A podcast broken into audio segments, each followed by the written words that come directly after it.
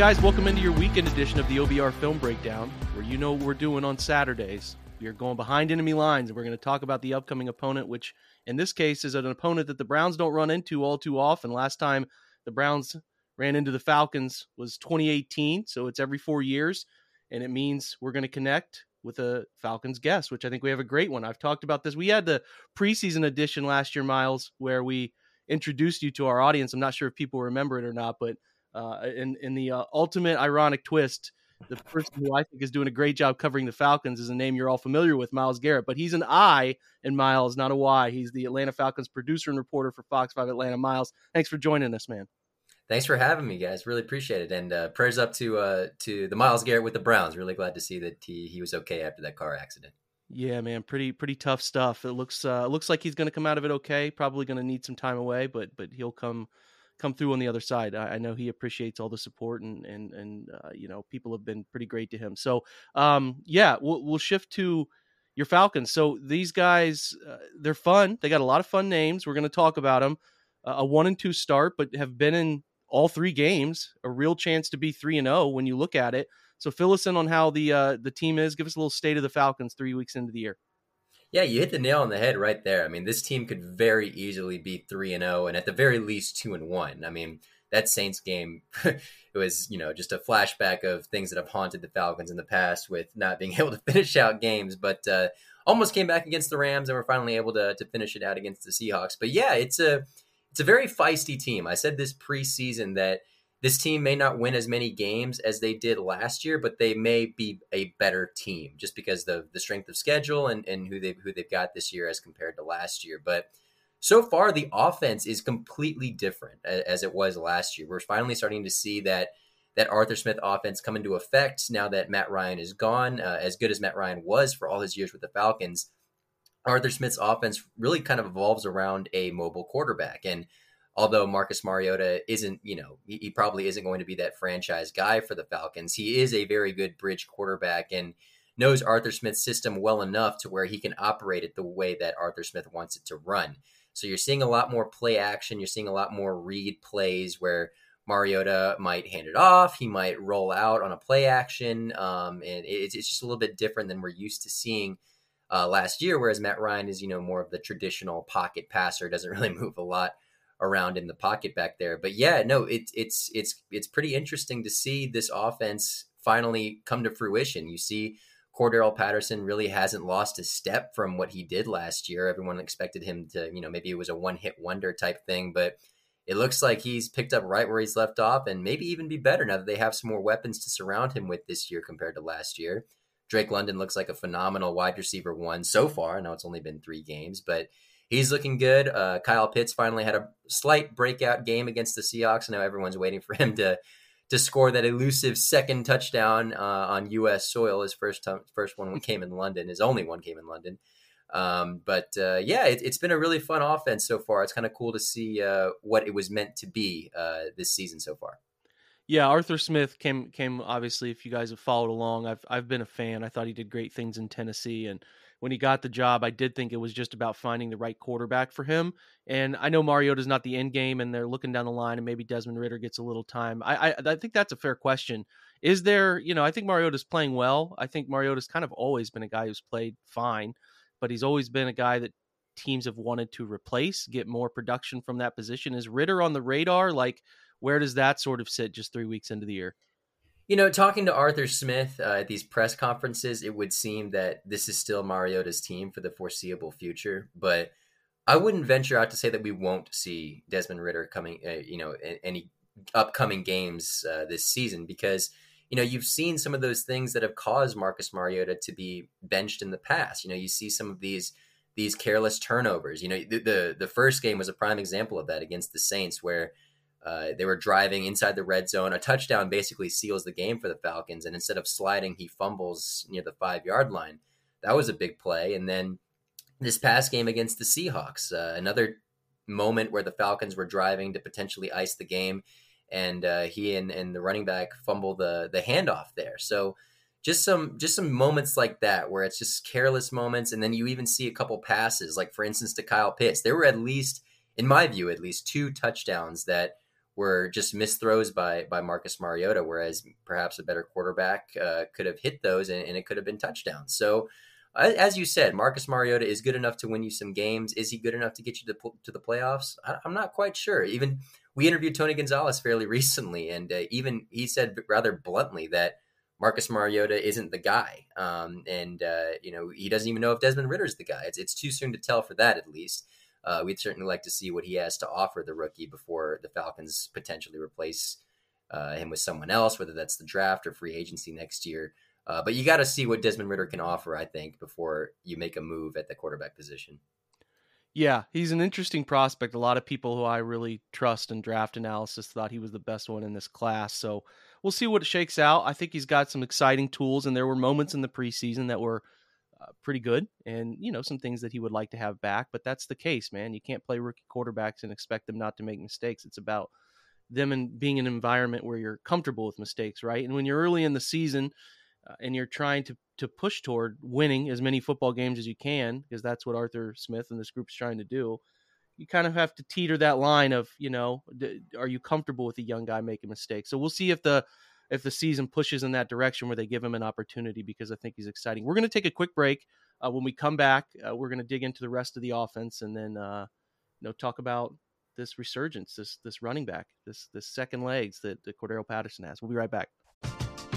We're driven by the search for better, but when it comes to hiring, the best way to search for a candidate isn't to search at all. Don't search. Match with Indeed. Indeed is your matching and hiring platform with over 350 million global monthly visitors, according to Indeed data, and a matching engine that helps you find quality candidates fast. Ditch the busy work. Use Indeed for scheduling, screening, and messaging so you can connect with candidates faster. Leveraging over 140 million qualifications and preferences every day, Indeed's matching engine is constantly learning from your preferences, so the more you use Indeed, the better it gets. Join more than 3.5 million businesses worldwide that use Indeed to hire great talent fast. And listeners of this show will get a $75 sponsored job credit to get your jobs more visibility at Indeed.com slash BlueWire. Just go to Indeed.com slash BlueWire right now and support our show by saying that you heard about Indeed on this podcast. That's Indeed.com slash BlueWire. Terms and conditions apply. Need to hire? You need Indeed. No House Advantage is changing the game by offering the most dynamic fantasy sports platform today. Playing pick'em contests versus other people for the shot at winning 250k in cash alone. Download the app, choose a contest, select your player props, earn points for correct picks, and climb your leaderboard for a shot to win big money every single day. You can also test your skills versus the house and 20 times your entry if you hit all your picks. Bet on up to five player props even those over unders or individual player matchups across every major sports league, including the NFL, NBA, MLB, PGA, MMA, and NASCAR. Sign up with this promo code, which is very simply for the fans of this podcast, OBR. Use that promo code OBR at nohouseadvantage.com or download the app on the App Store and get a first deposit match up to $25. So, again, promo code OBR.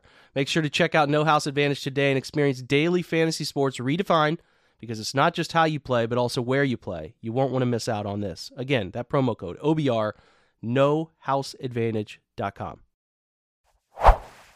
Okay, so Cordarrelle Patterson's one of the most fascinating football players ever. He might even be a Hall of Famer. I think he is. I think. I mean, I, th- I, think he's a Hall of Fame. It's it's bizarre. It's like the quietest Hall of Fame career we've maybe ever seen, and he's just like always been a gadget guy, a wide receiver, a fantastic kick returner. Now he's he's really good as a running back in this scheme. So talk about Patterson. Uh, talk a little bit about. Uh, I know you mentioned Kyle Pitts and Drake London already. We think those guys are going to be, you know, they're already really good. I think they're going places. But talk about other skill guys. Who else fills out the wide receiver room and stuff like that? Yeah, no, it, it really is truly baffling that it took 10 years till Cordarrelle Patterson was 30 years old uh, to actually figure out how to use him. Uh, it, it's funny. Some people in Atlanta have have started to call him uh, Atlanta's version of Derrick Henry, just because he's he's so big. Uh, you know, not quite as big as Derrick Henry, of course, and I'm not you know making that comparison, but just the size, the, the the way they run upright like that. And hey, look at the Falcons right now, fifth in the NFL in the rushing attack. I don't think anyone saw that coming with, uh, especially with how the offensive line was last season. But you know, here we are. You got Tyler Allgeier, the rookie, backing him up now, and he's had his moments. Um, I was expecting him to get a little bit more carries as the season uh, rolls on, but uh, the rushing attack has been fairly good. I think that's that's uh, a product of the play action and the other weapons that you have now. You look at last year, Calvin Ridley was out for a majority of the season, and you had Olamide Zaccheaus as your wide receiver one. Uh, I mean, I think on a good day, Olamide Zaccheaus is at best, at best, a wide receiver two. And I don't think most teams want him as a wide receiver two. I think he's a phenomenal wide receiver three. Uh, but when he's your wide receiver one, that creates a lot of problems. Right now, he's back to that number three spot because you have Drake London, number one. You have uh, Bryan Edwards, although he's been kind of quiet uh, at that wide receiver two spot. He was uh, inactive this past game. Uh, but you have Olamide Zaccheaus, KhaDarel Hodge. There's a lot more options now that you can throw to. I myself am still waiting to see Jared Bernhardt. He did fantastic in the preseason. He was arguably the preseason MVP, uh, the former lacrosse player in college. But uh, we haven't seen him yet. Damiere Byrd as well is another guy that I, have has been rather quiet. But uh, yeah, that whole room has completely transformed, and uh, you're finally seeing, you know, especially with guys like Drake London and, and Kyle Pitts. I know everyone knows about Kyle Pitts, but it's one of those both of those players, Drake London and Kyle Pitts, are guys that you can basically throw the ball in the vicinity and they can come down with the catch. They're they're just difference makers just because of their size, their speed, what they can bring to the table. Whereas guys like Olamide Zaccheaus and even Calvin Ridley, you know, a former Pro Bowler, c- couldn't necessarily do. Ridley's more of that that route runner type, whereas Kyle Pitts and Drake London are more of those jump ball, you know, you versus me, I'm probably going to win it 75% of the time type players. So again, that receiver room has completely transformed, and as you were saying, I think it's opened up a lot of doors for Cordarrelle Patterson to to have a bigger impact on this offense at the, the running back position. Yeah, it seems like the offensive line's been pretty strong too. I think there's there's a consensus that it was going to be a concern, and may, maybe it has. Maybe I'm uh, getting a little ahead of myself, but fill us in on on how most of these guys are playing along the line. I, I think it's going to be Cleveland's defensive line is not very good, uh, especially if they're well. I mean, if they're missing Myles and Clowney, which it's trending in that direction, it's a rough group. But um, I'm just curious how how this O line's playing up front and, and sort of what they're doing in both phases. Yeah, as you said, they've they've played a lot better than expected coming into this season.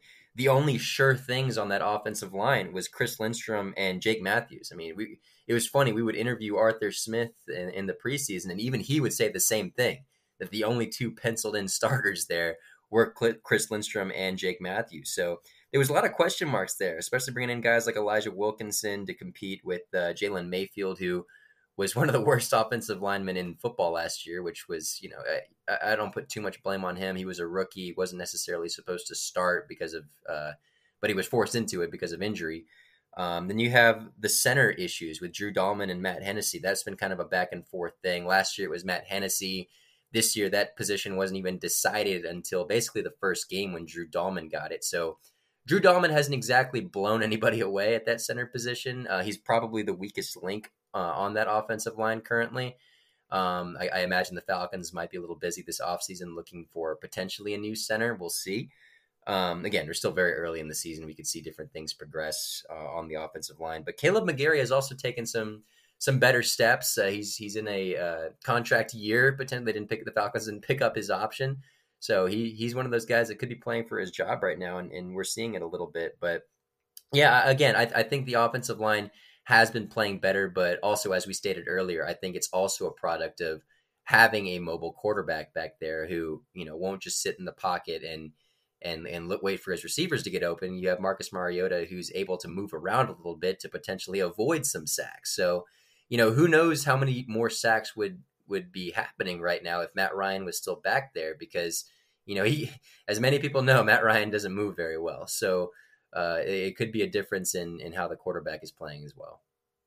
Yeah, it's I th- just it's a fun offense to watch. I think they do a lot of things that I really enjoy. It's different than Cleveland's, although it has the same root to to the structure, the wide zone stuff that they like to do. It's just it's different. Cleveland's gotten a little bit more gap heavy, but they're um they're interesting and they're fun and I think they do a lot of of, of fun wrinkles right now and from a, perspective of Brown's defense matching up here, it's a concerning matchup. It's a concerning one. So it might end up being a shootout. And if it ends up being a shootout, we got to talk about the Falcons defense, which we'll do right after this quick break. So AFC North fans are familiar with Dean Pees, defensive coordinator, was with the Ravens, uh, 12 to 17, I think. So he's been around the the division in Cleveland. Um, he's he went to Tennessee. Obviously, that's the connection that that was made, and uh, goes to Atlanta down there with with Arthur Smith. So talk about DMP's defense. What's going on up front? I mean, it's led by Grady Jarrett, who is playing as good a football as he's ever played. And man, it's going to be must watch TV against Joel Bitonio and Wyatt Teller. So fill us in on how the front's playing. Yeah, I think a lot of Falcons fans would, would like to see a little bit more improvement with the defense. Uh, and, and, it's funny because the first three quarters of the Saints game, week one, it looked like they had taken so many strides from last year. And, this was an off season where, you know, Dean Pees had a very memorable quote talking, you know, he was, it was a very colorful uh, response when asked about the defense, talking about, you know, he's tired of hearing about how the Falcons are, you know, bottom of the league and, in sacks, this, that, and the other. How they're they're tired of being talked about near the bottom, and you know the only way you you you get rid of that narrative is is getting results. This team only had 18 sacks last year, uh, but in that first game they had four. So you know you're already almost there after just one week. But again, you saw that similar collapse that the Falcons usually have in this fourth quarter, and then you know against the Rams they let up a lot of points. Or again, it's it's the defending Super Bowl champ, so you take that with a grain of salt, but. Also with Seattle, you saw some some issues there um, as well. Again, they finished that time, so that was an improvement and something good to see. But it, it's it's taking a little bit to maybe put this all together. There are some pieces here that were not impact players at all last year and are taking strides. The biggest one for me is safety Richie Grant. Uh, he's entering his second year with the team. Last year he barely played at all. This year he's a starter. Uh, he had some trouble getting acquainted to the system last year. It was almost like a redshirt year of sorts for him. Uh, but this year he's been very good. Preseason he started off hot. Uh, he had the game sealing interception against the Seahawks uh, this past week. Uh, so he's been a great addition to the secondary. Um, definitely an improvement for sure. Um, and then you have guys like some new additions, like Lorenzo Carter, who's been able to get to the quarterback. That's what they brought him in here for. He's a local guy from Georgia um, and, and, just to get some kind of pressure on the quarterback. It's been such an issue for the Falcons for so long, just not able to get to the quarterback. It's basically been the case since John Abraham was here all those years ago. Uh, Vic Beasley, I know he had that one season, but uh, I, I, think a lot of Falcons fans count Vic Beasley as a mulligan uh, because he only had that one year. But yeah, outside of Grady Jarrett, uh, they're they're still looking for some improvements. Ta'Quon Graham has been a pleasant surprise next to Grady Jarrett. Um, he's been a guy uh, who re- really wasn't an impact player last season, but has kind of come into his own. He's sort of become that role that the Falcons expected Marlon Davidson to be. Uh, Marlon Davidson's on the injured reserve right now, but he has been somewhat of a disappointment there. Uh, Ta'Quon Graham has made some strides, so uh, I would classify it as a work in progress. Um, they've had some moments this season that they didn't have last year. So that's certainly uh, good to see for the Falcons. Um, it's just really a matter of putting it all together and at the end of the day, they still do need a little bit more talent there uh, as a complete unit. Uh, because, as you said, Grady Jarrett and and really AJ Terrell, AJ Terrell not hasn't been quite as good as he has last year, but he's still been very good um, as sort of the anchors of that defense. So, uh, yeah, definitely a little bit more talent needed on that side. Yeah, you talked a little bit about Terrell, Richie Grant. Those are you know faces of the future in that secondary. Casey Hayward starts at the other corner. I think Mike Ford gets a lot of slot snaps. So you know, hit on up front. They they drafted some second round guys, Arnold Ebiketie and Troy Anderson. Are those guys seeing any time? Is, I think it's Mykal Walker, Rashaan Evans, as Deion Jones is out, uh, the linebacker group. So I was curious, sort of, uh, what that linebacker unit looks like. Yeah, Arnold Ebiketie has been a, a very pleasant surprise so far. He performed very well in the preseason. Um, in the last few games, he's always been around the play. I, I, I think he hasn't quite made uh, you know the impact you see on the stat sheet. You know where he's sacking the quarterback or making tackles and whatnot, but he is if you watch closely, he is involved in a lot of the plays. So he's been very good um, so far as a rookie. I don't think you can ask for much more than what he's done so far. Troy Anderson, a bit, little bit of a project. Um, you know, the guy from Montana. Um, he has all the intangibles. He's ginormous. He can run like a deer. I believe he was the fastest linebacker uh, coming out of this draft. Um, so they put him in some spot duty. Uh, he had a big moment against the Rams where he blocked the punt at the very end to put the Falcons in position to potentially come back. Um, and he, and again, he's he actually started this past weekend against Seattle, so perhaps that's a sign of things to come. Uh, I wasn't expecting him to to start that soon in the season, but maybe he's making some strides in practice that we haven't seen quite yet. They're still experimenting a bit on that side. Mykal Walker has still been very good. Um, he's almost like a I hate to use the analogy, but he, he is kind of similar to how Deion Jones played uh, when he was in his prime back in you know 2016, 2017, when he was one of the best linebackers in the league. I think a lot of people are questioning what happened to Deion Jones, but Mykal Walker is is sort of that similar build, uh, you know, that fast physical type linebacker who can move around the field. Um, but uh, yeah, as you said, uh, it's a it's a very strong unit for the Falcons. Ade Ogundeji is another guy to watch uh, in his second year out of Notre Dame. He's looked very good so far. He did very well his rookie year, and uh, he's he's continuing that progression in year two. Yeah, I know that the rush statistics haven't been very strong for for this defense, and I know Cleveland presents one of the more unique run game challenges for anybody in the league, maybe the most unique period that doesn't involve a quarterback for now, until maybe Deshaun Watson gets involved later in the year. But right now, it's all a bunch of varied run schemes, and they're going to put a bunch of tight ends and offensive linemen. They run six O linemen a lot, so it, how they handle Cleveland's run stuff will be again appointment television, uh, especially how the Browns handle Grady Jarrett. So listen, I don't, I don't, uh I don't ask people to make predictions, but I just kind of how are you feeling going into this one? Do you have a vibe of which way this one goes?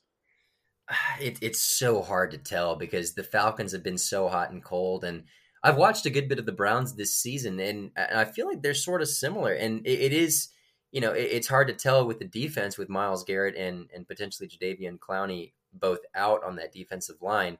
Uh, it may be trouble, I will say, for the Falcons to contain Nick Chubb uh, just because of how good he is um, and the Falcons against the rush this season. Uh, it, Jacoby Brissett, I feel like as a Browns person, you probably can speak more to this than I can, but I feel like it's it's one of those things where he could have a good day, he could have a sort of a mid day, depending on what the the situation looks like. So yeah. on paper, right now, I say it's a fairly even matchup. Um, I'm going to give the edge to the Browns in this one just because of their rushing attack. Uh, but I wouldn't be surprised to see the Falcons very much in this game. Miles Garrett, giving an edge to the Browns. I see what you did there. I, li- I like that a lot, and uh, our fans will appreciate that. Miles, man, thanks so much for you know jumping on, taking time out of your Friday here to record this with us, and and uh, providing insight. So all the best to you this year, man. We really appreciate uh, all of this, and um, hopefully we'll be checking in with you at some point in the near future again. Hoping so. Thanks for having me back on. All right, guys, that's a wrap for today's episode. Thanks to Miles for coming on the show. Uh, appreciate uh, everything he does there, taking time. And you guys for checking out the show. Great week of shows. Hopefully, you enjoyed them. Uh, continue to check out the OBR's lead up to the game coverage, where we have you covered from the pre, post, and end game on playback. We'll uh, do a live watch party as we always do. So make sure you check out that and um, check out the, the game day pod with Brad Ward. That'll be it for you tomorrow morning. So have a great Saturday, everybody. Go Browns.